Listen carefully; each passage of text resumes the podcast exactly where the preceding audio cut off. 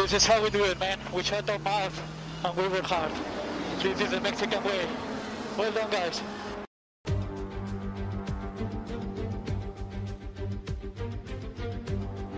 Hola a todos y bienvenidos al consultorio del Dr. F1. Los saludo con el gusto de siempre desde la Sierra Norte del estado de Puebla. Segundo episodio, temporada 2, el análisis y resumen del Gran Premio de Bahrein.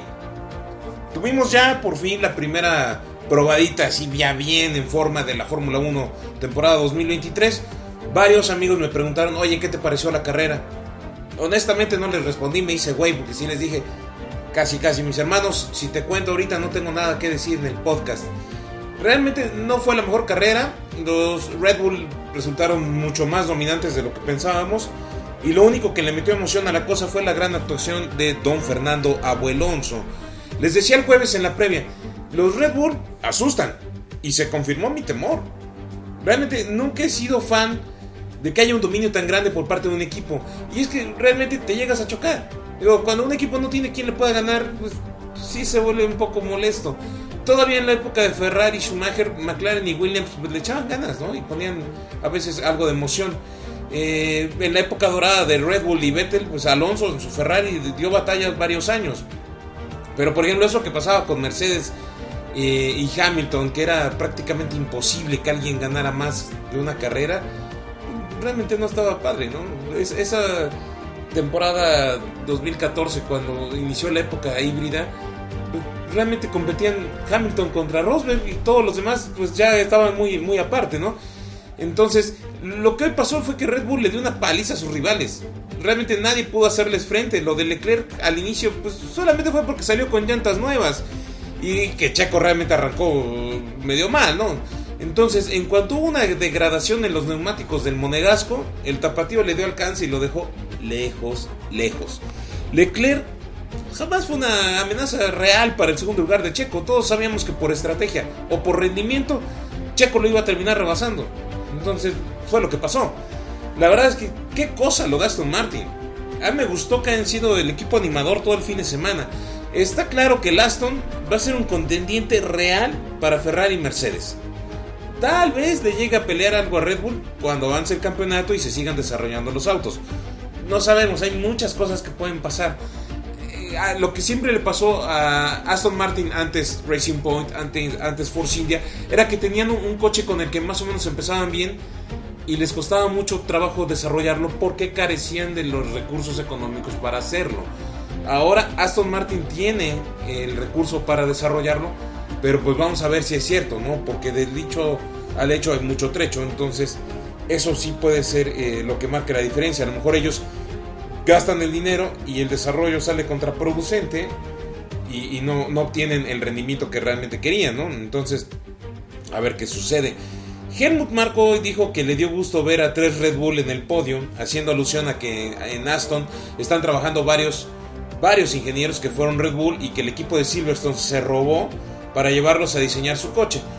Además de las similitudes aerodinámicas que se ven en el auto verde. Pero bueno, el Aston, pues no nada más está inspirado en el Red Bull, ¿no? También hay cosas de Ferrari y Alpine eh, que copió. Además del, como ya se quejó Luis, la mitad de atrás del Aston es prácticamente un Mercedes. ¿Cómo les arde a los de Mercedes que el Aston vaya más rápido que ellos? Pero pues, ni modo, así es la Fórmula 1. Entonces, pues se confirmó lo que les dije en, la previa sobre Aston Martin, ¿no? Que, que podía ser la sorpresa y bueno, pues ahí está. Ferrari hoy fue la escudería a la cual estábamos acostumbrados en más o menos los últimos 10 años. Al principio te ilusionan, luego sale la realidad y terminan con una debacle desastrosa. Lo único por lo que Leclerc no iba tan mal es que arrancó con neumáticos suaves nuevos. Y eso porque se dio por vencido en la calificación. Por eso fue que realmente pudo pelear y ganar la posición de Checo. Bueno, eso y que Checo arrancó mal, ya lo dijimos pero jamás pudo acercársele. Realmente ni de chiste se le pudo acercar a Max. Cuando Checo hizo su primera detención, lo alcanzó rapidísimo y pudo dar cuenta de él fácil. El joven de Mónaco no volvió a ser contendiente para Sergio en ningún momento. Lo que es realmente lamentable es que antes de iniciar la carrera, Ferrari reemplazó una pieza importante en lo que es la, unidad de potencia del, del coche de Leclerc y esta misma unidad de control eléctrica haya sido la que falló durante la carrera. Solamente se pueden poner dos, bueno, o sea, tienes límite, eh, según el reglamento, de cambiar dos veces durante el año esa pieza. Entonces, bueno, pues esperamos que, que Ferrari pueda reparar esta y que no vayan a hacer que a partir de la próxima vez que necesiten cambiar esa pieza, pues ya vaya a penalizar Leclerc. Digo, apenas es la primera carrera. Eso sí está, está complicado. La verdad es que lo que también está difícil y que pues no es el único problema con Ferrari aparte de la fiabilidad, es que por obra y gracia del Espíritu Santo no haya fallado en, en Sainz eso, pero y que no haya terminado con un doble abandono. Pero a lo que iba yo es que pues también es un problema la degradación. Los neumáticos se los comió vivos la Ferrari. En cambio los Red Bull fueron muy bien. Entonces es de preocuparse porque en Red Bull tuvieron stints más largos con neumáticos suaves que los stints que logró Ferrari con neumáticos duros. Y por ahí hubo un, cambio en la dirección técnica tanto de, de, Red Bull como de Ferrari, porque el año pasado el Red Bull era más rápido en las rectas y el Ferrari era, más rápido en las curvas. Y ahora este año parece ser que las cosas son al revés, ¿no? Es más rápido Ferrari en las rectas, pero no en las curvas y lamentablemente no tiene un equilibrio adecuado como para no tragarse tan rápido los neumáticos y poder ser competitivo. Están más o menos a un segundo por vuelta en tandas largas y pues eso sí está, está muy complicado si tenías chances o querías o tenías intenciones de pelear el campeonato. Hablando de Mercedes, qué bonito es verlos pelear en media tabla y darse cuenta que sus pilotos no son nada extraordinario. Hoy volvimos a ver que Hamilton, sin un coche que sea todopoderoso, pues es un piloto más, un piloto del montón. Ya salió a decir Toto Wolf que definitivamente van a tirar la toalla con este concepto. Y es que en comparación al año pasado, eh, el coche, el W13, en las simulaciones de, computadora y de túnel de viento, arrojaba que tenía mucho potencial para, para crecer. Y este W14 no. así como se comportó, era más o menos lo que esperaban. Entonces, bueno, pues al parecer van a deshacerse del concepto y, tal vez van a cambiar radicalmente para qué carrera, quién sabe, seguramente ya están trabajando desde ayer con eso pero quién sabe para cuál carrera vayan a poder presentar la actualización y que vaya a salir bien, que vaya a ser realmente rápido y que no se pasen del límite de presupuesto que tanto le pelearon a Red Bull el año pasado. Lo que se me hizo nefasto fue la declaración de George Russell al decir que Red Bull ganará todas las carreras de 2023, como curándose en salud y quejándose del dominio amplio. Seguro no se acuerda cuando las flechas plateadas ganaban todas las carreras y que solo competían entre ellos y que el tercer lugar quedaba más de un minuto, ¿no? Entonces, no sé qué, qué le sucede al cara de marioneta. Alfa Romeo parece que una vez más está condenado a la mitad de la tabla, a pesar de ser el auto más liviano, realmente no presentaron nada espectacular en pista. Bottas ayudó mucho al tener una muy buena recuperación, porque realmente tuvieron una clasificación malita, pero parece ser que va a ser un año largo para el equipo con base en Suiza. Y si hablamos de alguien que va a tener un año largo, hay que hablar de Alpine que la escudería francesa hoy fue salvada por Pierre Gasly. El equipo francés no parece dar pie con bola y a pesar de un muy buen 2022 que tuvieron, el 2023 parece que sí dieron un paso hacia atrás y están lejos de, de liderar el medio campo como el año pasado. Y si a eso le sumas que uno de tus pilotos cree que puede hacer sus propias reglas, y es que aunque sea rápido, Ocon parece tener un ligero retraso mental, entonces los resultados pues no son los esperados. Quien sí sorprendió un poquito fue Williams, que lleva años sumido en el fondo de, la tabla y por fin después de varias temporadas puede iniciar el año con puntos. Es un gran aliciente para el equipo británico. Albon anduvo rondando los puntos toda la carrera y logró rescatar ese último escaño de la tabla de posiciones que otorga eh, el, último puntito. Al parecer el gringo Logan Sargento, Logan Sargent, no resultó tan Latifi y pudo llevar a buen puerto su monoplaza. Y en tiempos similares a los de su coequipero, ¿eh? Entonces, creo que por fin van a salir del fondo de la tabla de constructores. Era justo y necesario para un equipo de rancio, abolengo y tanta tradición como lo es Williams. Lo peorcito de la parrilla se va a distinguir entre Alfa Tauri, donde parece que Red Bull dejó de hacerles medio carro, Haas, que también parece haber sido abandonado por Ferrari, y McLaren, que ese sí no tiene mecenas, ni patrocinio, ni padrino, y pues no hay quien lo ayude con el desarrollo aerodinámico, y todo parece indicar que podrían estar peleando ser el peor equipo de esta campaña. En general, fue una carrera más bien medianita, ¿no? Entonces, espero algo mejor en el próximo circuito, aunque el próximo circuito pues, no es de mis favoritos. Entonces, bueno, pues teniendo esto, pasamos rápido a las qualis del Doctor Fórmula 1. Iniciamos las qualis con Oscar Piastri, que terminó en último lugar. Hasta cierto punto es injusto juzgar a este novato, ya, que su carrera realmente se vio interrumpida por un fallo eléctrico ahí en el coche, ¿no? No sé qué le pasó, desconectaron el, volante, le pusieron uno nuevo, nomás nunca lo lograron arrancar y falló y tuvo que abandonar. Si te pones a pensar que viene con el cartel de ser un gran campeón en todas las categorías anteriores, yo esperaba más de Piastri. Cuando menos que igualar el desempeño de su coequipero, ¿no? Entonces se va a ir sin calificación. Realmente no pudo mostrar gran cosa este fin de semana. Inmediatamente después eh, seguimos con los abandonos. Charles Leclerc, quien realmente nunca fue una amenaza para Verstappen, ni mucho menos para Pérez. Tenía asegurado el tercer puesto hasta que el motor de su Ferrari se rindió. Para mí fue un mediocre fin de semana de Ferrari y le vamos a dar 5 para Leclerc, que pues, no terminó la carrera. Eh, inmediatamente después, todavía en, el rubro de los abandonos, nos encontramos al francés Esteban Bocón, y quien, bueno, pues tuvo un domingo deprimente, igualó un récord que nadie quiere igualar, ¿no? Al, lograr un hat-trick de penalizaciones en una... No sé cómo decirles, un manejo casi cómico. No se vio más pendejo porque no salió tanto en la cámara, esa es la verdad. Primero lo penalizaron por no saber colocar el coche en la parrilla de salida. Lo puso chueco. Eh, luego pasa Pitts a cumplir la penalización y no lo hacen bien. Lo vuelven a penalizar. Vuelve a entrar a Pitts para cumplir la otra penalidad y excede el límite de velocidad dentro del pit lane y lo vuelven a penalizar. Y todavía se queja por radio que desde que corre Fórmula 1 ha hecho las mismas cosas y nunca lo habían penalizado. No, no, o sea, por favor, digo, penalizaciones que están muy claras, ¿no? son a criterio del juez, o sea, simplemente incumplió el reglamento. Entonces, entonces creo que es un buen piloto el francés, pero la verdad como persona está bien pendejo. Y esta vez se va a llevar de calificación cero. Creo que es el primer cero que pongo en todo este tiempo. El siguiente clasificado fue Lando Norris. Ya empezamos con los pilotos que sí terminaron la carrera, pero bueno, pues no hubo una recompensa para Norris, a pesar del esfuerzo que le puso en toda la carrera. Eh, estuvo comprometida por un problema eh, neumático ahí en, el motor del coche. Requirió múltiples paradas en pits, creo que se detuvo cinco veces. Sí le echó ganas y estuvo rodando atrás de Hamilton como rezagado y aprovechando el DRS varias vueltas pero pues realmente lo único que hizo fue recopilar datos para McLaren para ver cómo, cómo arreglan las cosas.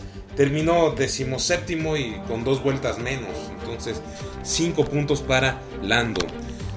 En el decimosexto nos encontramos a Su Wanyu, el chino, quien, bueno, pues tuvo esperanzas de obtener puntos, pero realmente esas esperanzas se vieron arruinadas por una pésima arrancada que lo vio caer cuatro lugares en la primera vuelta. No se pudo recuperar, pero bueno, pues al menos pudo asegurarse de que sus rivales de Alpine no obtuvieran el punto de bonificación al arrebatarle la vuelta más rápida al final. Recuerden que al final del año cada puntito cuenta, entonces sí fue importante. Su se llevó un 6 de calificación en este fin y eso porque pues, obtuvo esa vuelta rápida. Eh, decimoquinto puesto para Nico Hulkenberg. Eh, el regreso a tiempo completo de Hulkenberg a la Fórmula 1 pues comenzó de una manera prometedora cuando llegó a la Q3. Realmente es un muy buen clasificador. Pero todo ese buen trabajo se deshizo en el enredo que tuvo ahí en la primera vuelta que lo dejó dañado eh, a su coche del alerón delantero y bueno pues lo vio caer en el orden clasificador. En general la misma historia de siempre con el alemán. Clasifica bien pero el domingo no logra capitalizarlo. En 185 carreras que ha iniciado, su mejor puesto final ha sido cuarto lugar. Entonces, unas veces por mala suerte, otras veces porque él se autosabotea, pero pues nunca termina por cuajar el buen Hulkenberg. 6 para Nico. Décimo cuarto puesto para Nick de Vries. Eh, un segundo debut bastante decente en la Fórmula 1 para De Vries, aunque esta vez no hubo puntos eh, en su cuenta personal Pero bueno, pues estuvo realmente obstaculizado por la estrategia, eh, que pues, no fue muy buena y una calificación bastante malita. Tiene bastante futuro, pero pues ahora que va a poder correr la temporada completa, vamos a ver de qué está hecho el neerlandés. Décimo tercer lugar para Kevin Magnussen, quien hizo un progreso sólido desde el puesto 17 al ejecutar una estrategia pues sí alternativa desde el principio eh, lo que fue una carrera pues, pues, desafiante para Haas podría haber estado en disputa por los puntos si hubiera tenido una mejor calificación. Mucho trabajo por hacer para la escudería de Jim Haas. Ponemos un 7 a Kevin Magnussen. En el puesto siguiente nos encontramos a Logan Sargent el sargento tuvo una mala clasificación y no pudo unirse a su compañero de equipo en la Q2 pero hizo un trabajo bastante decente en su debut en Fórmula 1 para terminar como el novato mejor posicionado. Y yo que decía que sería el nuevo Latifi. Falta mucho campeonato, pero pues a ver qué tal le va al gringo. 8 para Logan Sargent. En el puesto inmediato nos encontramos a Yuki Tsunoda a las puertas de los puntos. Y bueno, pues haber terminado realmente encabronado por perderse esos puntos ante eh, el auto más lento de las pruebas, que era el Williams. Pero de todos modos fue una carrera sólida para el japonés. Venció en todo el fin de semana a su nuevo compañero de equipo y no se ve que le haya costado mucho trabajo. 7 para Yuki Tsunoda. Inaugurando los puntos nos encontramos con Alex Albon, quien reclamó el punto final en oferta ahí con un, un impulso final fenomenal. Habiendo capitalizado una estrategia sólida, Albon contuvo de buena manera al Alfa Tauri de Tsunoda al final de, la carrera y bueno, pues le dio a Williams un comienzo positivo en 2023 un punto de oro para Williams. 9 para Alex Albon. Parece que estoy muy generoso con los puntos en esta ocasión, pero es que Pierre Gasly tuvo una buena carrera. Bien pudo haber sido un aspirante a piloto del día de no haber sido por Alonso. Y es que Gasly pasó realmente desapercibido mientras recuperaba una pésima calificación y arrancó desde la parte trasera de la parrilla para llegar hasta los puntos en su debut en la escudería francesa. 9 para Pierre Gasly. Eh, inmediatamente nos encontramos también con Valtteri Bottas, quien hizo un progreso casi instantáneo y ganó cuatro lugares en una excelente primera vuelta.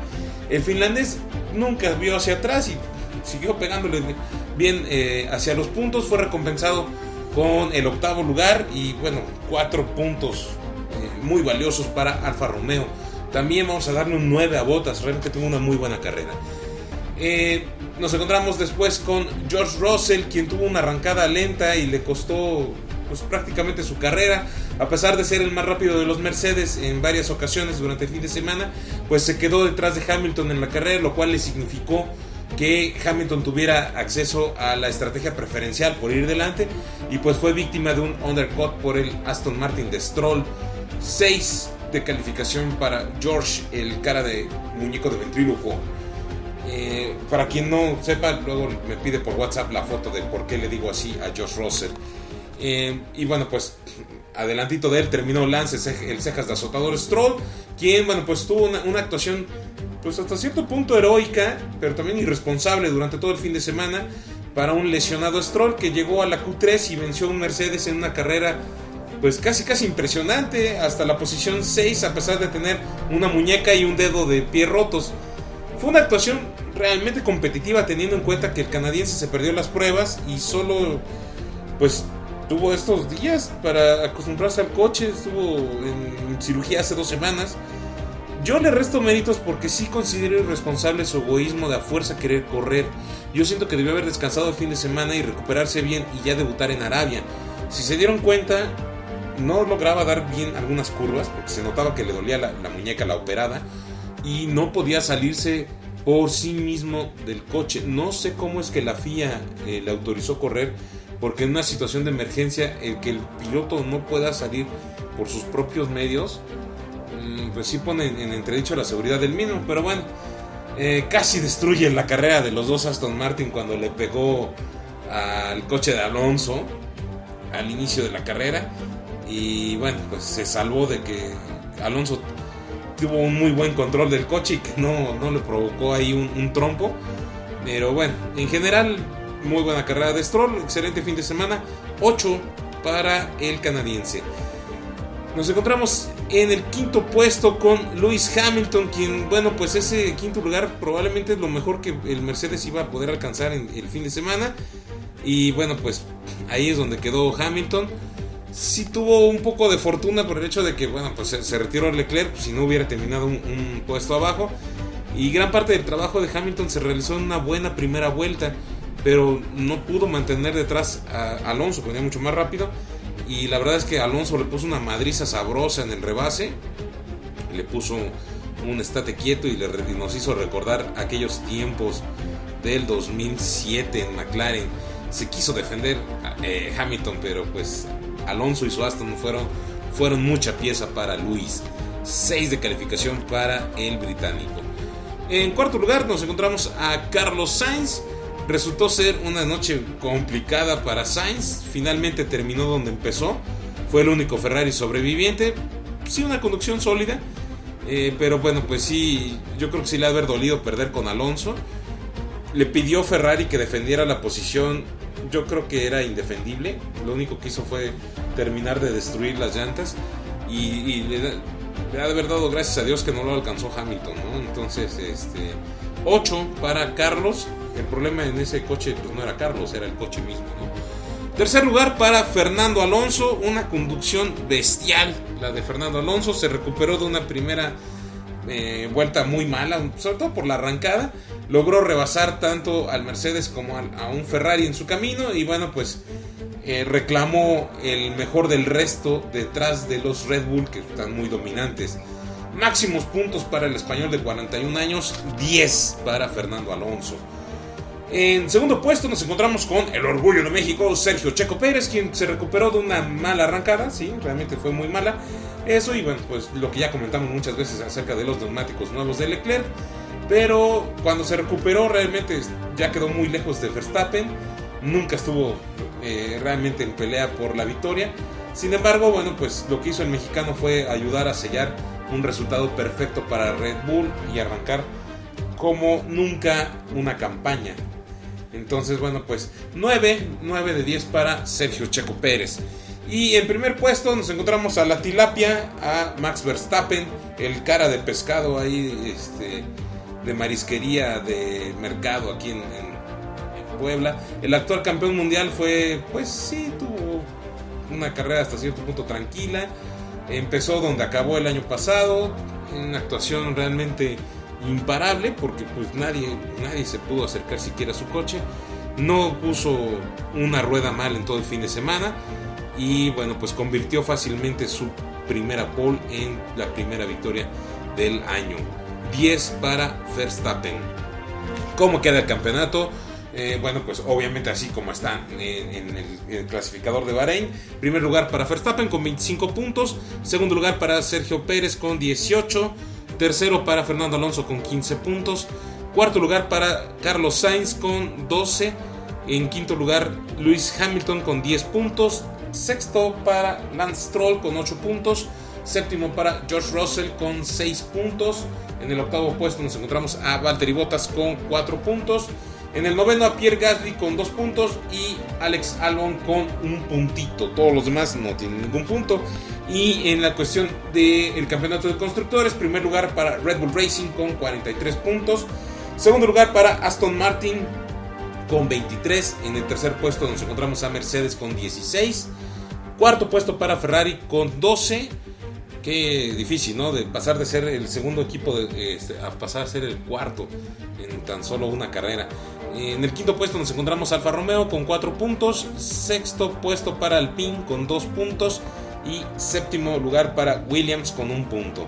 En el octavo, Scuderia Alfa Tauri, en el noveno, Haas y en el décimo, McLaren, estos últimos tres sin puntos todavía.